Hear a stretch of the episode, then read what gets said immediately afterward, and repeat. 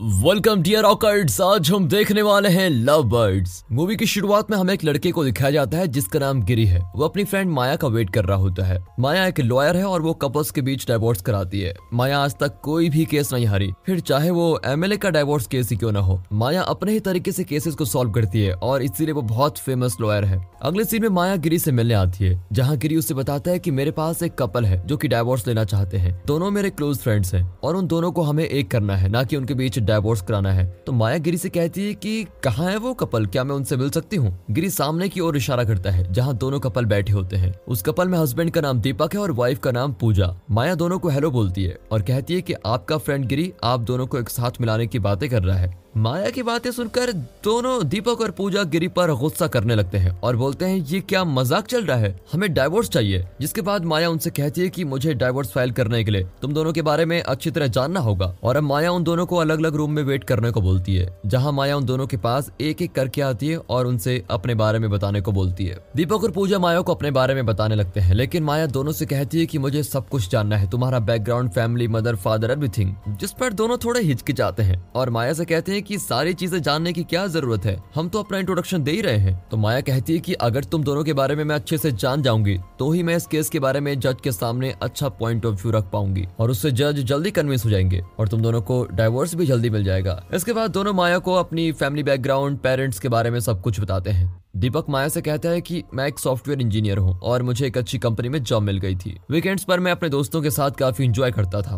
और इधर पूजा माया से कहती है कि मैं एक फ़ैशन डिज़ाइनर हूँ और मैं स्टार्टिंग से हॉस्टल में ही रही। उसके बाद फ़ैशन डिज़ाइनिंग का कोर्स किया और मैं इंडिपेंडेंट हूँ। और जब मैं ये सब कुछ कर रही थी तो वो दिन मेरी लाइफ के बेस्ट दिन थे। अब माया उनसे पूछती है कि तुम दोनों एक दूसरे से मिले कैसे? दोनों बताते हैं कि वो दोनों एक मैट्रिमोनियल साइट पर मिले, जिसके बाद उन्होंने वीकेंड पर रेस्टोरेंट में मिलने का एक प्लान बनाया। पूजा के दिमाग में दीपक के लिए बहुत एक्सपेक्टेशन थी, जैसे कि दीपक में फाइनेंशियल सिक्योरिटी पंक्चुअलिटी मैनर्स और पेशेंस जैसी बहुत सारी गुड हैबिट्स होंगी। लेकिन दीपक ऐसा नहीं निकला। दोनों रेस्टोरेंट में मिले थे, जहाँ दीपक पूरे एक घंटे लेट हो गया था। और उस रेस्टोरेंट में लंच करने के बाद भी खाने के बिल पेमेंट करते समय दीपक बिल पे करने के बजाय बहाने बनाने लगता है। तब पूजा ही खाने का बिल देती है। और इन दोनों इंसिडेंट के बाद पूजा के मन में दीपक के लिए थोड़ा शक हो जाता है कि ये काम का होगा भी कि नहीं। अब इसके बाद दोनों एक बार में जाते हैं, जहाँ एक लड़का पूजा को परेशान करने लगता है, लेकिन दीपक उस लड़के से लड़ने के बजाय उसे वहाँ से समझा बुझाकर भेज देता है। अब इस इंसिडेंट के बाद तो पूजा के मन में और शक आ जाता है कि ये तो सच में निकम्मा लग रहा है। कुल मिलाकर देखे तो पूजा की नज़र में दीपक की जो वैल्यू थी की वो ऐसा होगा, वैसा होगा, वो ज़ीरो हो जाती है। फिर पूजा के जाने के बाद दीपक उस लड़के के पास जाकर उसे पीटने लगता है, जिसके बाद वो लड़का दीपक को बताता है की पूजा तुम्हारा टेस्ट ले रही थी, और सिर्फ़ तुम्हारा नहीं, बल्कि वो ऐसे ही कई लड़कों का टेस्ट लेती है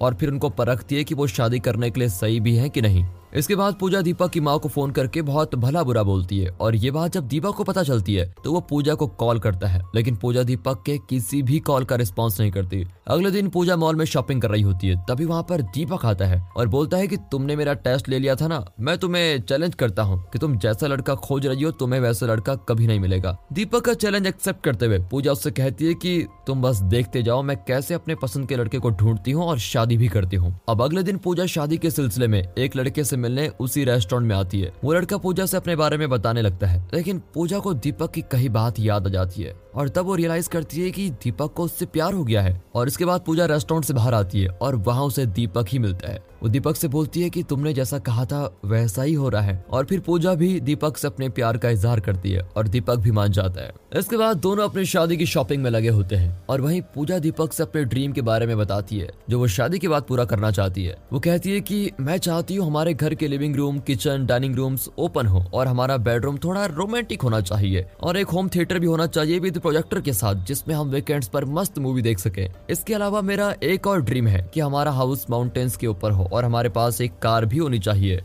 फिर दीपक पूजा की बात सुनकर हाँ कह ही देता है। इसके बाद दोनों शादी कर लेते हैं। शादी के बाद दोनों अपने फ्लैट में शिफ्ट होने जा रहे होते हैं। रास्ते में दीपक पूजा से कहता है कि मैंने अपना फ्लैट सेल कर दिया है। और इस पे पूजा दीपक पे गुस्सा होती है और कहती है, तुमने मेरी परमिशन के बगैर ऐसा कैसे कर दिया? लेकिन दीपक अपनी सफ़ाई में उसे अपने एक दोस्त के फ्लैट पे लेके चलता है। पहले तो पूजा हिचकिचाती है, लेकिन जब वो अंदर जाती है तो वहाँ जाकर उसको पता चलता है कि ये दीपक का ही फ्लैट है, जिसे वो अपने दोस्त का कह रहा था। पूजा अंदर जाने पर देखती है कि किचन लिविंग रूम्स डाइनिंग सब कुछ अरेंजमेंट बिल्कुल वैसा ही है जैसे उसने कहा था, जैसा की पूजा को चाहिए था। वहाँ पर होम थिएटर भी है विद प्रोजेक्टर के साथ। और दीपक ने एक प्लॉट माउंटेन्स के ऊपर भी खरीद लिया है, कार भी खरीद ली है। ये सब देखकर पूजा काफ़ी खुश होती है और फिर दोनों साथ में खुशी से रहने लगते हैं। ये सारी बातें सुनने के बाद माया पूछती कि यहाँ तक तो सब कुछ ठीक था, लेकिन तुम दोनों में बात बिगड़ी कहाँ से? तो दोनों बताते हैं कि एक बार वो साथ में किसी ट्रिप पर गए थे, जहाँ पूजा की फ्रेंड माधवी और उसका हस्बैंड भी था। माधवी का हस्बैंड माधवी को बहुत टॉर्चर किया करता था और कई बार उस पर हाथ भी उठाता था। ऐसे ही जब ट्रिप पे माधवी का हस्बैंड उस पर हाथ उठाता है तो दीपक माधवी को बचा लेता है और माधवी के हस्बैंड को खूब पीटता है।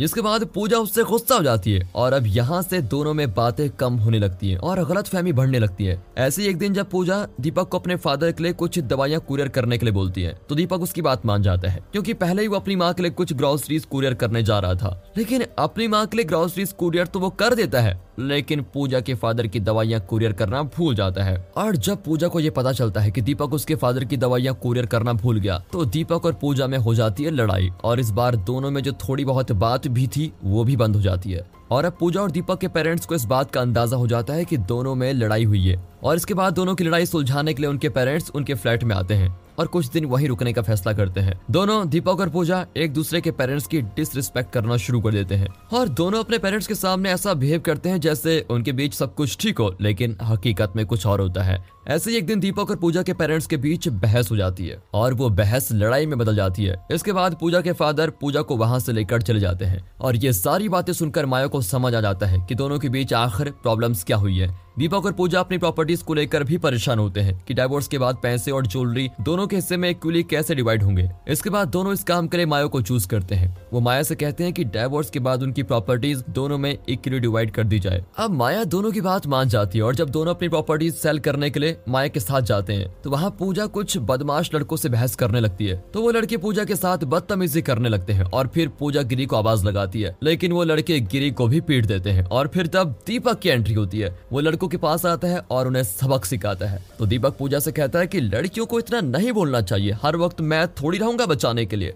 अब अपनी प्रॉपर्टी को सेल करते वक्त दीपक और पूजा को अपनी पास्ट की बातें याद आ जाती हैं। उन्होंने जो सपने सजाए थे, आखिर वो अब धीरे धीरे टूट रहे होते हैं। अगले सीन में पूजा कहीं जा रही होती है, तभी उसके पैर में एक छोटा सा फ्रैक्चर आ जाता है। अब इसके बाद डाइवोर्स वाले दिन दिखाते हैं। दीपक पूजा की मदद करने की कोशिश करता है, लेकिन लेकिन पूजा उससे बहुत ही एरोगेंटली रिप्लाई करती है। यहाँ हमें ये समझ आ जाता है कि दीपक के मन में अभी भी पूजा के लिए फीलिंग्स हैं, लेकिन पूजा उसको एटीट्यूड ही दिखाती है। तो अब इसके बाद दोनों का डाइवोर्स हो ही जाता है और दोनों अपने अपने घर के लिए चले जाते हैं। लेकिन तभी बहुत तेज बारिश होती है और दीपक देखता है कि पूजा बारिश में भीग रही है, क्योंकि अभी तक उसकी टैक्सी नहीं आई और यहाँ पर दीपक उसकी मदद करने की कोशिश करता है और पूजा उसकी मदद लेने से फिर इंकार कर देती है। लेकिन दीपक किसी तरह उसको मनाकर अपनी गाड़ी में बिठाता है और फिर उसे उसके घर छोड़ने चला जाता है। पूजा को घर छोड़ने के बाद जब दीपक वहाँ से जाने लगता है तो पूजा थोड़ा इमोशनल हो जाती है, लेकिन अपनी फीलिंग्स को दीपक से शेयर नहीं करती। अब दीपक जब वहाँ से जा रहा होता है, तभी पीछे से पूजा उसको बुलाने की कोशिश करती है और एंग्जाइटी के कारण बेहोश हो जाती है। जब दीपक पीछे मुड़कर देखता है तो उसे पूजा बेहोश मिलती है।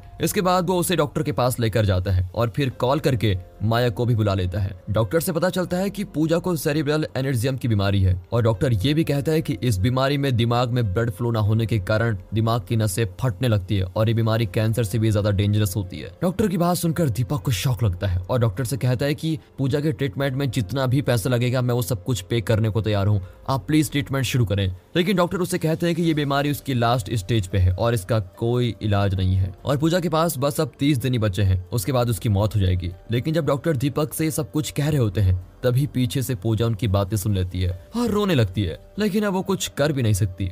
हॉस्पिटल से बाहर आने के बाद पूजा दीपक से पूछती है कि सब कुछ ठीक है ना? कोई प्रॉब्लम तो नहीं? लेकिन दीपक उससे झूठ कहता है कि हाँ सब कुछ ठीक है। अब घर आने के बाद दीपक पूजा से रिक्वेस्ट करता है कि क्या सिर्फ़ दस दिनों के लिए मैं तुम्हारे साथ रह सकता हूँ? ये सुनकर पूजा दीपक को गले लगाकर रोने लगती है। और फिर दीपक उन लोगों के पास जाता है जिनकी वो प्रॉपर्टी सेल करने वाला था और उनसे पूजा की कंडीशन बताकर डील कैंसिल कर देता है। इधर पूजा अपने हिस्से की सारी प्रॉपर्टी को दीपक के नाम पे ट्रांसफ़र कर देती है। अब दोनों साथ में टाइम स्पेंड करते हैं। दीपक और पूजा एक दूसरे के पेरेंट्स से माफ़ी भी मांगते हैं। और इन सब में माया भी उनका साथ देती है। दीपक और माया को साथ मस्ती करता देख पूजा बहुत खुश होती है और माया के जाने के बाद पूजा दीपक से कहती है कि तुम माया से शादी कर लो। लेकिन दीपक इस बात से बहुत गुस्सा हो जाता है और पूजा से कहता है कि मैं सिर्फ़ तुमसे प्यार करता हूँ। माया तो मेरी एक बहुत अच्छी दोस्त है। तभी पीछे से वहाँ माया आती है और वो दोनों की सारी बातें सुन लेती है और वहाँ से गुस्से में चली जाती है। इसके बाद पूजा को फिर से एंजाइटी होती है और दीपक उसको हॉस्पिटल लेके आता है। लेकिन इस बार वो किसी दूसरे डॉक्टर के पास जाता है और वहाँ जाकर माया को कॉल करता है। लेकिन माया उसके कॉल का जवाब नहीं देती। वहाँ के डॉक्टर से उसको पता चलता है की ये एक नॉर्मल एंजाइटी है और इसमें घबराने की कोई बात नहीं है। डॉक्टर की ये बात सुनकर दीपक थोड़ा रिलैक्स फील करता है। फिर वो पूजा को लेकर पुराने डॉक्टर के पास जाता है, जिसने पूजा की बीमारी के बारे में दीपक से झूठ बोला था। अब दीपक डॉक्टर से पूछता है कि तुमने ऐसा क्यों किया? तुमने मुझसे झूठ क्यों बोला कि पूजा अपनी लास्ट स्टेज पर है? अब डॉक्टर उसे बताता है कि मैंने कोई झूठ नहीं बोला। जिस बीमारी के बारे में मैंने आपसे बोला था, वो माया को है। और ये सब करने के लिए माया ने मुझे बोला था।